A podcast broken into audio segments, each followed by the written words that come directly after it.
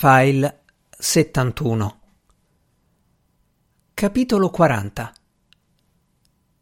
I due bambini con le orecchie a sventola stanno ancora girando sul viale sterrato che porta alla stazione, quando Gemma Imparati lo percorre a ritroso dopo la visita di condoglianze. Ma forse non girano a vuoto come aveva pensato prima. Piuttosto si accontentano di quello che hanno per il momento – meglio del niente e certo in attesa di qualcosa di più. Mica sarebbero stati bambini per sempre e per le orecchie avrebbero potuto farsi crescere un po' i capelli e coprirle. Nella casa, davanti alla bara per fortuna già chiusa, Gemma Imparati aveva più che altro respirato l'odore di vecchio che c'era nell'aria, perché il Prinivelli l'aveva lasciata da sola. Mi chiami quando va via, aveva detto.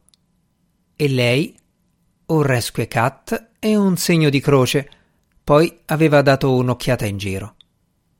Non c'era definizione migliore di quella che le aveva fornito il fasanello.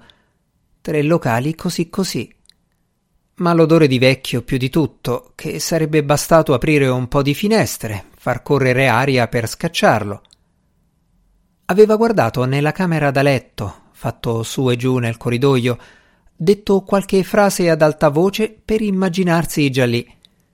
Poi ha sentito il rumore di un treno arrivare, frenare, partire. Distinto ha pensato che fosse il suo, quello che deve prendere per tornare a casa. Ma non può essere passata già un'ora. Allora è uscita, è tornata a suonare Giulini e al giovanotto ha detto Ancora condoglianze. Grazie. Arrivederci. Di aver detto arrivederci però si rende conto solo dopo, sul viale sterrato, quando rivede i bambini. Le piacerebbe chiedere loro cosa vogliono fare da grandi.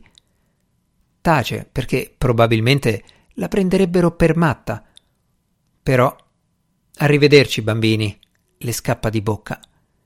Quelli manco la guardano.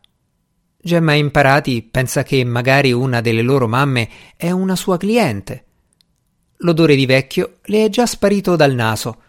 In fondo basta aprire un po' di finestre, far correre aria.